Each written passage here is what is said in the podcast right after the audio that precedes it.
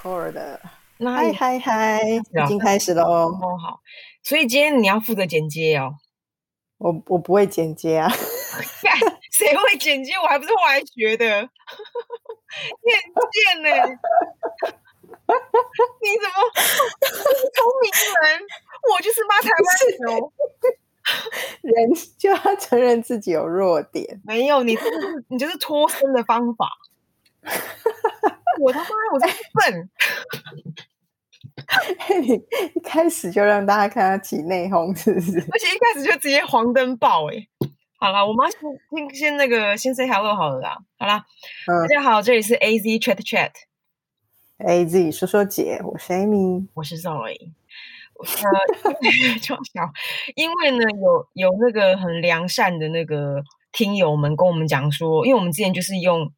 占用公司资源嘛，就是公司都用那个 Teams，然后我们就是 alone 那个 Teams 的这个线上会议功能，然后拿来录音，然后很显然那个效果听起来大家就觉得很不愉快，所以就有人推荐我们用那个 Squadcast 新的录音软体，这样视讯与录音软体，但它要钱呐、哦，我们现在想说先先抢先免费尝，就当一个礼拜的免费仔。对啊，然后那个呃，然后因为刚刚我为什么笑的原因，是因为这个 Squad Test 它就是 Squadcast 它有一个优点是它很显然是为了这种线上录制的工作而生的，所以它有一个呃度量的 bar，就是绿灯、黄灯跟红灯。然后如果你的声音爆掉的话，你就会就是你的声音如果画质有点超出适当的音质的的聆听的那个 quality 的话，它就会给你黄灯跟红灯的警告。然后我们刚一开朗，他妈直接红灯，因为太生气。因为新，你生什么气啊？新软体谁都还不会，然后他就直接要 challenge 我不学简介这件事情。我不是我我我生气，不是生气新软体，我是生气说你刚刚态度就是生就是社会中可以生存的聪明的人，因为因为 因为话说我们自从疫情开始的录音，就是没有办法真的好好的把那个开瓶啤酒开瓶那个前面那个 opening 的军的声音录进去，所以呢，那个呃，Amy 就随口讲一句说：“哎、好像还是要还是要开瓶声音比较好吼，就感觉听起来比较愉快，一种 opening 的感觉。”那我二话不说，花了两个晚上去研究怎么下载、怎么转档，然后怎么剪接，然后再怎么再转再转上，以及如何上传。然后现在转过来，我问他说：“哎、那现在这个录音变成是 Amy 要操控，我说：‘啊，那剪接怎么办？’他就说：‘我不会啊。’看，太贱了。啊，你不就已经会了吗？嗨，真的很好笑。真的，我必须跟你承认，我今天早上在刷牙的时候，还有一个小确想，就想说，诶，哦，这样我接下来就不用一边每次都要一边吃饭，每个礼拜二都是一边吃晚餐一边那边剪接转档，然后不鬼不好然后在我的品管，就怎么讲过来，怎么感觉好像是工作又回到我这了。Damn，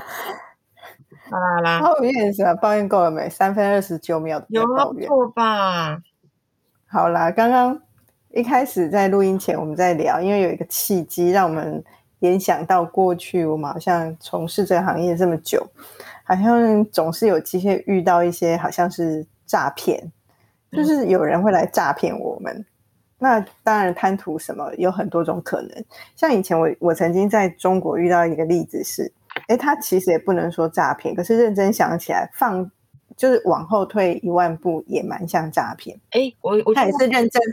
要补充一下，应该说那个诈骗不诈骗我们个人，是向我们公司诈骗。嗯，对对对对，然后他其实那个公司他也是正正当当的抠一个 pitch，所以也是找了 Four A 的大公司来一起去比稿，然后认真比哦，啊，我们也很努力的准备哦，然后我们就拿到了，然后那个公司呢就还很开心的发了一个公关新闻稿，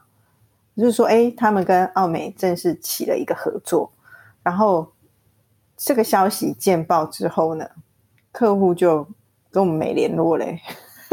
他倒不是这个公司消失，就是往后要推进任何事情，他都是三推四请的，然后就是完全的没有要进展。后来我们就发现，他其实只是想要因为有了一个这个公司的加持，让他们觉得哦，在不管是股票也好，或者是在市场面上也好，就觉得这公司是一个大公司，是有在进展。所以这种类型的公司，其实以前也是偶尔会遇到。有啊，但是有人对，那另外一种诈骗是，先不说他有没有骗到我们什么，是他的公司本身，我们去接触的时候就会觉得这个诈骗感也太重了吧。像有一个我不是亲身临其境的，所以可以请 Zoe 来讲，就是那个贵妇巧克力。OK，其实刚刚延伸你刚刚讲那个大陆客人啊，就是我我觉得，因为我们的听友蛮大一块也是我们公司的人，而且很好笑，就是说那个我们刚好我们呃业务同业务团队最最近在举办一个活动，嗯，然后所以我们的听友会，我们听友的里面的比例呢，在我们公司里面的人会在会在，我觉得那个 share of 我们的 audience 呢，应该会增加很多，就是都是我们公司的人的那个比例 我们有必要一定要洗自己家的粉吗？好像也没有想要哎、对，应该是说，因为呢，我们的我们有个活动，然后那个活动呢，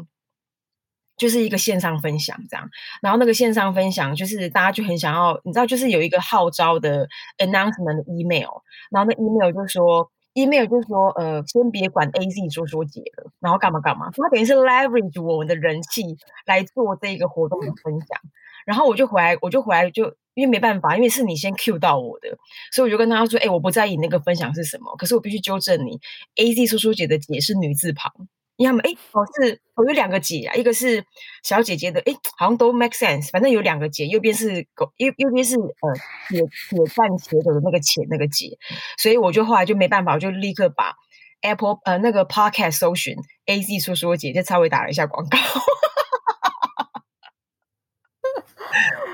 我因为我昨天本来想跟你分享，但我昨天也是好累哦，我就想说啊，今天再来聊，所以我们的听友会应该会有点小小的上升的来个 list。三位吧，嗯，对啊，六位吧，我们蛮多新进同仁的。然后你刚刚讲到那个中国大陆，曾经其实啊，因为也是我们我们公司听友占蛮多，可是我也要稍微讲一下，不要看我们平常都好来好去的。事实上，澳美其实在很多面向是很具权威跟指标性的，这样。所以其实光跟我们宣告跟我们合作，其实就会得到得到得到蛮多的一些呃权威的信赖，这样。所以曾经除了刚刚讲那个记者会。记者会完，或者是记者的公关稿一露出，他就可以得到一些利益之外，还有一个客人已经很奇怪，就是他跟我们签约，但他没有事要跟我们做，他他他有给我们钱吗？他就是等于是加盟我们而已。有给钱吗？啊，有给钱吗不？给钱，他就是一个月给个来个几十万，是中国客人，我现在不能讲他是谁。这种干爹也太好了吧？对，可是他其实他有占到便宜啊，因为他就是一个，就是因为中国太多，因为中国太多企业了，所以他们就是在他们在企业端里面，在竞争范畴里面有点名不见经传，所以他需要有一些，他需要黄袍加身，所以我们就是他那一件黄袍，所以他就是付了我们一个加盟费，就很像比如说我现在忽然加盟。最近有什么好加盟？Apple Store 好了，就是大概概念是那样。可是我可能里面没有卖东西，所以他就用我这个 title 去做他的生意，这样。所以这个人也是有的。嗯然，后，然后像你刚刚讲到，我我我，其实我好像遇到，因为我个人在新生意的钻研上面，真的，我觉得如果讲我第二，真的没有人敢讲他是第一耶。所以呢，遇到的诈骗也是不计其数。其实我有一个人超酷的，那时候真的是直接当场直接傻爆眼。总之，他们就是打着一个，他就是一个贵妇巧，他他打着一个很高端的那种续命巧克力。各位听友，请听清楚，他讲的是续命巧克力哦。这个续命延长生命哦。延长生命，然后它有很多的 whatever 什么科技，那时候还没有 AI 这个字眼，就是有 what- whatever 科技研发跟什么 DNA 基因注入，所以吃了它就可以延年益寿，跟就是长生不老药。啊，该不会是巧克力的内馅是胎盘素吧？我根我根本不管它，但重点是因为我们要拜访这个客人的时候，一进去一进去，它就是一个很像那种你知道你家你家街边的那种呃护肤中心，然后他就说：“哎、麻烦这边请。”那你说他如果是一个 like 旗舰店的那种规模就算，因为它是总公司嘛，他没有，他就是他就是，哎、他就是那种想要学施威特但学不起来。的一个小护肤中心，然后一进去就到了，然后再一进去就到了那个他的一个所谓的办公室，这样哎会议室，然后会议室大概是八人座吧，然后老板一进来就开始跟你讲一些很玄学的东西，然后说他的等于是他的有点像是科学加玄学孕育出这一个长生不老巧克力。然后巧克力非常 非常贵，巧克力非常非常贵，而且它多吝啬，你知道吗？然后还还有两件事情，就就有点快要 piss 我们 off，就是完全都要靠那种就是临场的机制去退场。对，第一个他就讲说，他就说他他就说他请我们吃。但是因为那个就是长生不老药，所以他非常的珍惜，他只能请我们，因为我们那时候有三个人 去拜访他，他就请我们吃那长生不老药。然后这这个这三个人，我们三个人怎么分呢？三个人公家吃那一块，然后那一块大概就是你小拇指前面那一节吧，就是你要掰断它，你手要多小才能够把它分分成三半。然后当时你又不能够说 Thank you but thanks，你还是得就是哦，真的吗？天哪，哎，很棒有这个机会，因为。你在别人的场地，你很怕被他怎样，你知道？所以我一定要就是 be polite 去演出那个掰巧克力跟分分享，这样。然后因为我们三个伙伴里面有一个人是仙女嘛，你要用你要用很仙的话去讲一些恭维人家的话，所以那个画面又再增加四十个百分点在荒谬这件事情上面。然后，那你们真的吃哦？我们吃啦。然后呢，而且而且你很怕说它会不会你含在舌下，它会不会对你产生什么样的副作用？总之我们就吃了。然后当下就是说，你们来这边你应该有所准备吧？他就立刻考我们说，如何让他的品牌可以瞬间什么耀武扬威，然后可以大名的全宇宙这样。然后就是什么，我们考考我们干嘛？有有的没的。然后当下我我的心中就是就是退堂鼓猛打。就是呃，救命啊！别让他吵，就讲一些那种很形而上的话，然后让他觉得说，哎，好啦，这件事情没那么简单。我觉得我们需要做一点准备，然后干嘛干嘛。而且他中间还是抽烟，然后还然后他在给我们吃巧克力当下，还要给我们那边讲一些那种，你们呢，你们真幸运，你们福报，你们一定是前前上辈子跟这辈子有福报，你才吃得到那那三分之一块的小小巧克力，大概是这种的。然后我曾经接过一个是那种头皮养护的，嗯，头皮养护也超好小的。他就说，他就说，他就跟我讲，他就有，他就说他有一千五百万，然后他说这一千五百万交给你，你要帮我好好的大干一场。然后我就跟他说，哎，那冒昧的问这个头皮养护的呃 function 跟 deliver 的 service 有哪些？然后他就说什么，就是在人们需要到执法之前，还有很多事情可以做。然后我就说哦好，那你一千五百万你有几个店点？他就是就中孝东路四段的某一个店家而已。我觉得一千百万要不要大家先就是先去环游世界，先去爽一波啊？反正就很多啦。我现在真的你要 Q 不是啊？可是可是那个那个头皮养护，它的诈骗感源自于什么？它只是单店，可是它有一千五百万可以做行销，也蛮多钱的。所以听友可能会觉得还是很强啊，所以哪有诈骗感？里面就是有一些诈骗因子，让我就觉得说此事不可为，而且我真的是有曾经是哦，我好了，对，嗯，我觉得你这这样，因为我我我刚刚会提出这一点是，如果不知道人，一般会觉得说啊，那这客户也有钱呐，那你怎么会觉得他诈骗？我必须说，有时候我们的临场的感觉是，这样的企业理当不太可能拿出这么多钱，可是他会膨胀，就像我们上次那个私人飞机也是吧，他就一副这个起来。可能你没在里面，那个也是一个很好小，就是说他是在发展私人飞机的业务，所以他要做做品牌，要来在台湾要开始一个新的 office 什么的，就要找我们做传播，然后都一一一副把他自己讲的很伟大，还很多钱要做广告，这种反而一开始说有很多钱的，很多时候也是有诈，因为他可能第一他对这行业没有太多了解，然后。只只觉得用钱会就让我们相信他是有能力的，可是反而因为这样才铺露出说，我们觉得他其实不是那么牢靠。嗯嗯，还有很多啊，就是说，基本上我觉得。如果我们的术业真的有到专攻，我觉得我们术业有专攻到一定的程度，所以那些将近要到庞氏骗局的伎俩，应该是很难糊弄到我们的。所以还有另外有猫腻的地方，就是当他讲这样的一个 business model，或者是他的那些关系人的时候，其实通常都会透露出他们有诈骗的嫌疑。因为我们对啊，其实就看他旁边那一些关系人，你就会感觉到他们的。给他们的他们的他们的关系不是那么稳固，然后他们彼此的眼神都也是有有蛮蛮狐疑的啦。所以这这部分是我觉得这个工作有趣的地方。对，我们能够被骗什么？我们又不会被骗骗身，我们的钱也不会被骗走，我们被骗的就是时间跟才情吧。对啊，可是像我们那那一次吃那个巧克力就很危险，好不好？对，有一点危险。很危险呢、所以那时候其实我的我的那个逃生的那个路线其实你都看好，因为我觉得好惊在干嘛这样。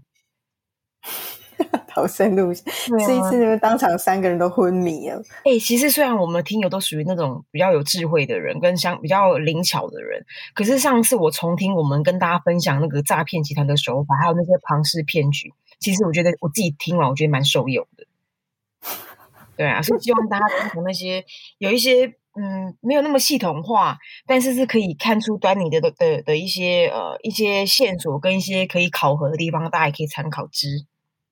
对啊，而且加上现在越来越多人是自己独立创业，真的要小心啊！外面还是骗子很多。对呀、就什么就别人都别人都没事，就你发财，做生意哪那么容易啊？真的，我现在都想，这真的没有那么容易。对呀、好嘞。啊，你今天是不是有一个题目要讲啊？对啊，就有听友许愿说想要听我们聊聊劈腿这件事情。哎，他有没有 context 啊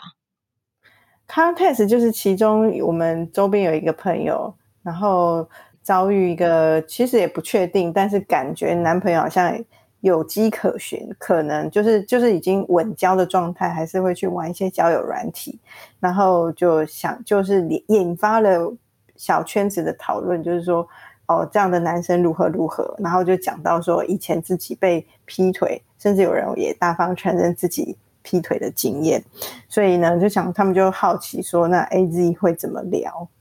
劈腿这个题目。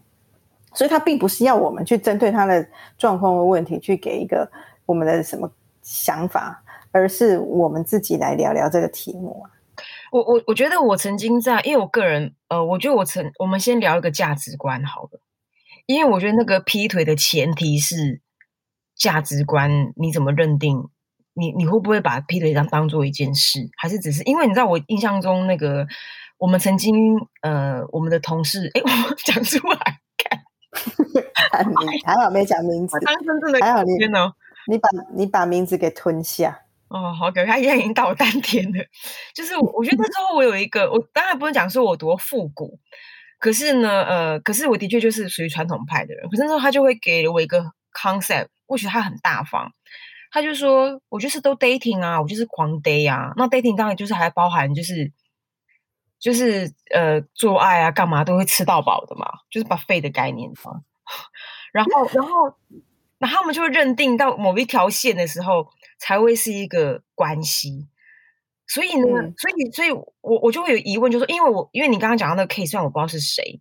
可是我的确我身边也有朋友，就是他们都知道自己的男女朋友，即便现在跟我在一起，他还是在 Tinder，还是在 whatever 交友的 app 上面，因为他对他那对他来说那件事情是自然跟正常的，所以我我我反而我好我的好奇是，我们所我们所现在在观观望或所观察到的，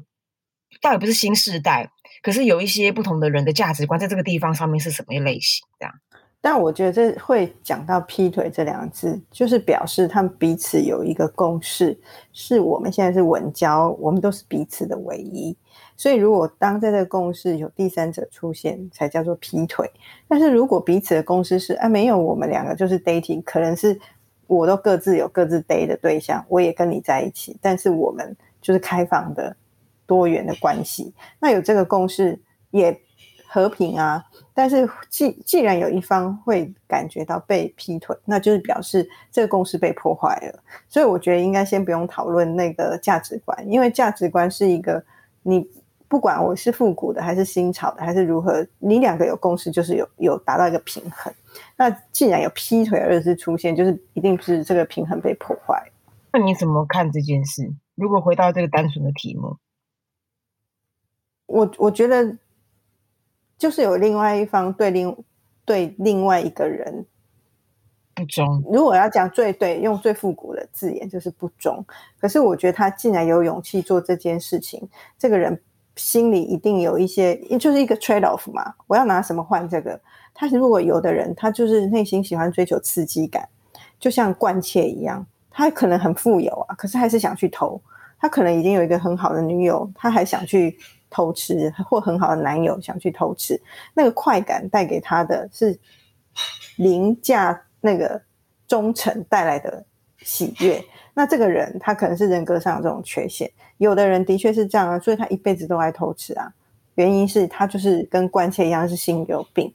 那这是一种状况。但另外一种状状况是，他可能真的本本来先喜欢 A，可是他跟 A。很相爱，后来突然 B 出现了，他也觉得 B 也喜欢。那个喜欢不是他真的，我为了要偷吃的快感而产生哦。我觉得有些我看到身边的例子是，他真的觉得这 B 也有吸引他的点。那人性就是这样，没有人理性到可以说哦，虽然我很喜欢你，可是很抱歉，我已经有女友了，所以拜拜。不会，他一定还是有被 吸引。哎，你请问冒昧问一下，你的家人是不是在吃饭？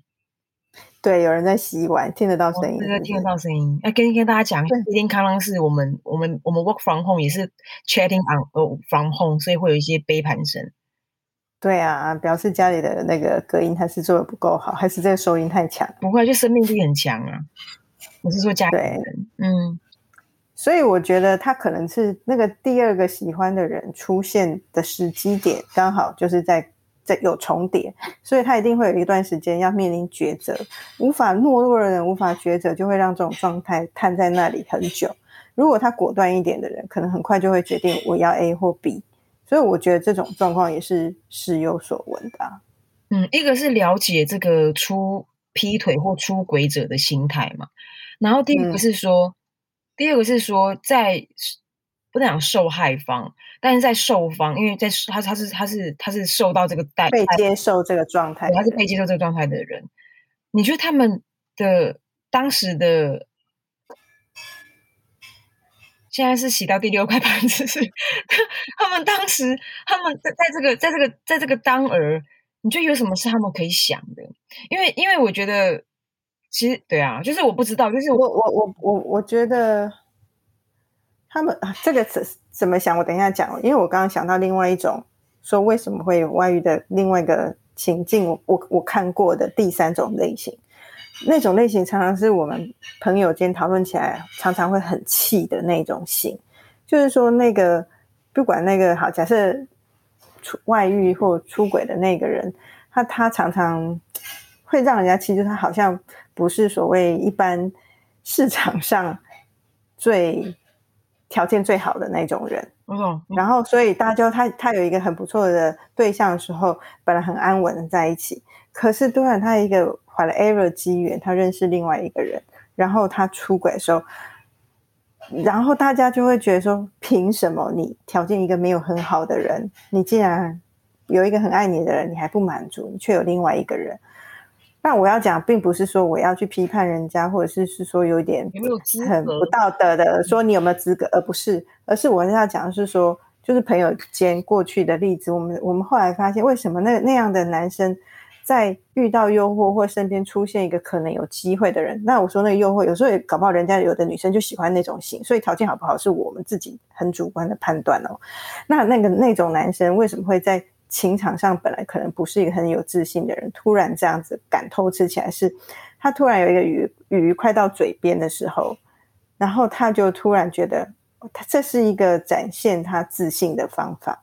嗯，所以他他就突然之间就有一个那个，因为这样让他的人生觉得他终于好像觉得自己很棒，所以他就去勇于去做这个尝试。那你说他到底有没有那么喜欢那个女生或那个男生？不见得。而是他只是觉得，因为有这样的情况出现，我的人生中竟然有两个可以选择，的时候他觉得他自己很有自信。我有遇过这种朋友遭遇的案例，然后我们就觉得那男生超贱，嗯，因为他并不是说他爱第二个出现的人，或他多不爱第一个人，而是他只是自在意很自知自己的一个自信的展现。我我印象中那个，我印象中。呃，曾经有一个呃心理的研究，哦，可能是 from England 吧，不负责的研究，就是从英从 UK 吧，就是说一个一个新的研究，然后外加一些临床的观察。呃，其实你刚刚讲那件事情，我很有既视感呢。就是说，不管女生或男生，很多人其实当他有一个劈腿的这个行为的时候，其实往往是他最失落的时候。你知道吗？我们我们以前呃老一辈都会讲说，嗯，男呃，当然那是因为都是都是那种妈妈会讲这种碎嘴啊，就但是妈妈会啰嗦，妈妈都说啊，不能让男人有钱。可是我觉得有两种场景会让人会做，会会有一些会有欲望，呃，欲望也好，或者是有缺口横生。一个就是他真的有钱，他会觉得说，哎，我还有没有什么呃能？我可以达成的，那就是不能让人口袋有钱嘛。然后呢，第二件是因为他想要得到另外一个成就感。第二个是让人失落的时候，就是可能可能工作不如意，或者是说，嗯，whatever 不如意，然后他会需要，他会在这个这个眼前看到不同的象限里面，去找到自己可以得到慰藉的地方。所以，当他的感情有一些有一些搞头的时候，感情也会成就。那他其实像回应你讲的，其实他里面你你讲的爱不爱情，我觉得有点。当然不可能没有感觉，可是他对他来说，那是一个，那是一个个人的心理学，那是个人的成就感也好，或者是呃，或者是自我满足也好，它比较属于个人层次的，它其实不是跟你的关系。然后我在这个地方的临床上面，我看其实蛮多的。嗯，那你刚刚说到受方如何去面对这个啊？我觉得。当然，一开始一定会很生气、很气愤，因为你觉得你为什么要这样对我？我有做错什么事吗？或者是我哪里比不上另外一个人？这一定是第一时间会浮上心头的很这种想法。但我觉得，如果我们现在给一些成熟小姐姐的建议，我觉得感情本来就是一路上就会遇到很多的意外，那这个意外真的就是来检视你，你还想不想跟这个人在一起？嗯，因为的确也有过有的人。深思熟虑过后，他还是觉得他还是很喜欢这个人。那你要退出吗？因为我这曾经有一个朋友说，为什么他还是在同一个男人的身边？他是就说，为什么当第三者出现的时候，他就是要成为退出的那一方？他明明是爱这个人的，他为什么要离开？嗯，他并不是说为了要保有自己领土那种占有欲的感觉，而是他真的厘清他是爱这个人的。所以他选择留下来，那我觉得他给自己一个很好的理由，或是他很认清自己，所以他他在那个接下来的感情，他也不会觉得委屈。可是如果你不管有如何，你都有一丝的委屈，你就觉得妈的，你凭什么？那我就觉得你一定会，一定这个想法的背后，一定是有一种你就是不甘，你就不愿意这样。那我就觉得，其实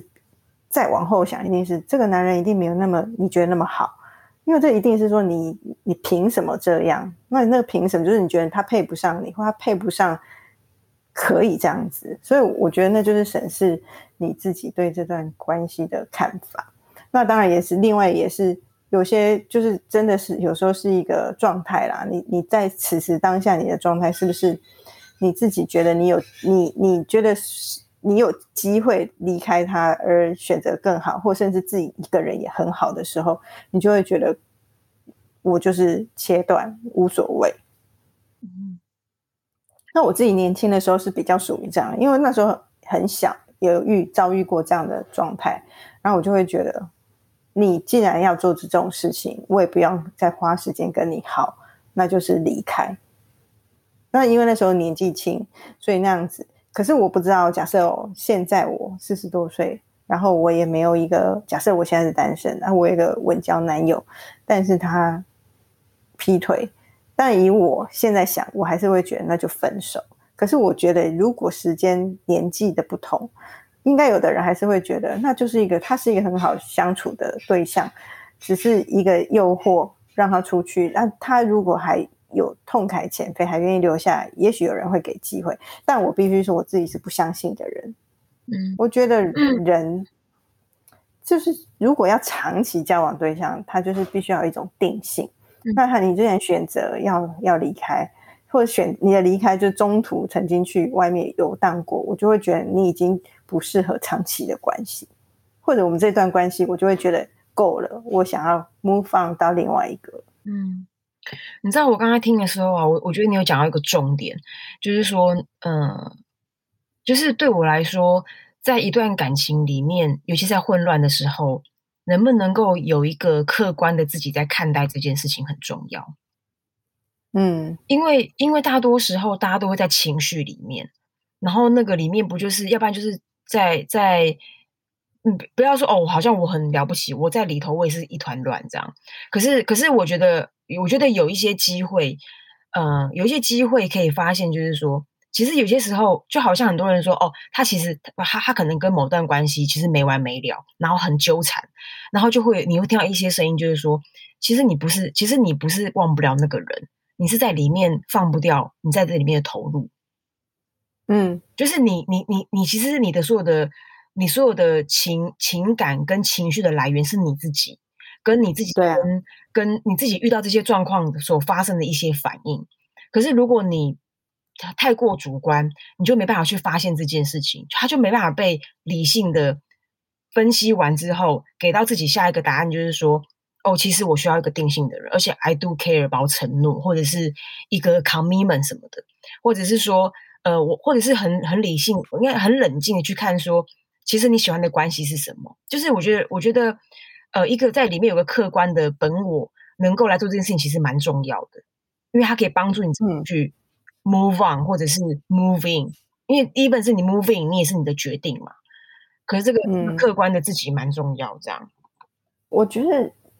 对于你就用客观的自己，我反而是用另外一种想法在诠释。我觉得。既然他都做出那样的事情，其实他很自私，因为他已经不顾这段两个人的关系，往外又发展一个分支。那这时候的你就应该更自自私的做自己。嗯，你的自私是很全然的自己。你如果真的很爱他，你就把他抓回来。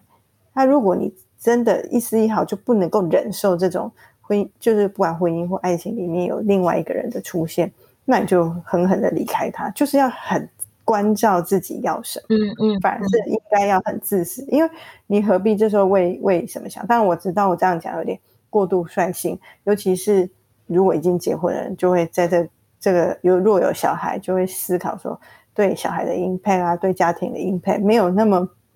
率性，可是心里的感受应该要很清楚。像我有朋友，他的确选择留下，可是他知道他是为什么留下的。嗯，在情感上，他已经对这个人、对那个男人完全没有没有感觉了，对那个男人完全觉得失望了。可是他知道他是为了小孩，那还有一个理由，然后他给自己设一个时间点。但我我当然是觉得时间会改变很多事情。等他设定的时间点到了，是不是如他所愿，他就会是离开，或是如何？我不知道。但是我觉得他至少是完全的是用自己的想法在在 plan 这件事情。然后对方其实不知道，对方以为啊，我已经都把你们按耐好了。可是他心里并不是这么想，他心里觉得其实你没有按耐到我，我是现在在走我自己在安排的路。嗯，哎，我我忽然在想，我们的身边是不是很少女生劈腿啊？怎么会没有啊？怎么可能没有？还是这种哎，在劈腿的世界里面，劈腿人的世界里面，他们会去他们会去搜索关于劈腿的事吗？你说搜求劈腿是至少，比如说，哎，那个 James，我我上次那个跟那个 Amy 交往，然后又什么又跟谁一搭一唱，就是好像劈腿的人不会吧？不会讲吧？没有人会讲，哪那么笨啊？我我好奇呀，因为我也不知道，因为我觉得，因为在现在是现在这氛围里面，这还是一个不是多好的标签吧，所以没有人会说，哎，我是劈腿大师。很难吧？你知道为什么我刚刚会问说，我们我们的我们的个案里面劈腿的女生多不多的原因，是因为我很怕一一股脑的又好像在在批评男生。我记得有，但我现在脑中有一个人，但是我不能讲。OK，好，那为什么我刚忽然想到男生女生的原因，是因为我我觉得，当然我必须说，我我觉得我做不到。可是呢，呃，可是我在当我在看到男生劈腿的时候。我觉得通常女生都会，我觉得我觉得通常我觉得通常女生都很吃亏，啊，这这不是说哦感情很吃亏而已，而是因为女生当那个情，因为女生本来就是一个很 emotional 的动物，所以她会她会瞬间变成另外一个人，就战斗模式，就是她真的就是，当然没有到古时候那种一哭二闹三上吊，可是呢，她就会到另外一种怨对模式。通常老实讲，百分之八十这样，啊，可能连我自己都是。然后这件事情呢，为什么我会说他他很很很很很麻烦的地方，很吃亏的原因，是因为他会瞬间跟男方的另外一个新欢形成更强烈的对比。你知道吗？以前如果很多人在古时候会讲说，哦，我的我的黄脸婆，我家里那个黄脸婆食之无味，弃之可惜，然后他去找了外面一朵鲜花，哇，这这个比喻真的太 old school，可概念是这样。可是因为当，可是如果你可以想象，当家里面这个黄脸花又在招奸的时候，它瞬间就不知道变什么东西，然后你又去对比鲜花，那个落差很大。所以我刚会问说，受方有没有什么建议？一个当然就是我们刚好交流，可以更自要更自私、更关照自己，或者是说，可能有个机会，有个客观的你可以看待这件事情，可以理解你自己。第三个就是好像要比 cute 哎、因为因为当然啊，对，可是因为这很难做到，太难做到啦。可是那你一旦你俩工，你有看过？因为我最近那个《超人特工队》在重播，我觉得一旦发现对方偷吃的那个女生，通常都变那个 baby，耶 就上上咻，然后就会很很很复杂，然后攻击性很强，然后那个男生男生我都魂飞魄散呢，怎么可能会回来？其实很难。他没办法，那人在那个情绪当下，所以你看那个之前许常德，许常德不是常常都给很多女性忠顾，就说这时候你只能更美，让她觉得很可惜，离开你很可惜。真的，我拿一个很复古的电风扇一下，因为我刚刚在，你知道我这个人就是习武，哎、怎样？你刚开会就穿这种运动背心没，没没有，我当然就是我的老装扮啊，我的战服啊，我的我的运动 bra 加上我的时尚黑长背心啊，所以我刚中间有一度我要拿我的笔记本的时候，我还露出了 bra。我今天现在跟你对话，我赶快把它脱下，因为我刚刚已经弄了两个半小时，我就好累了，太紧了。我如果这样的话，我哎、我也是谈几亿的事情，好不好？大家各位听众。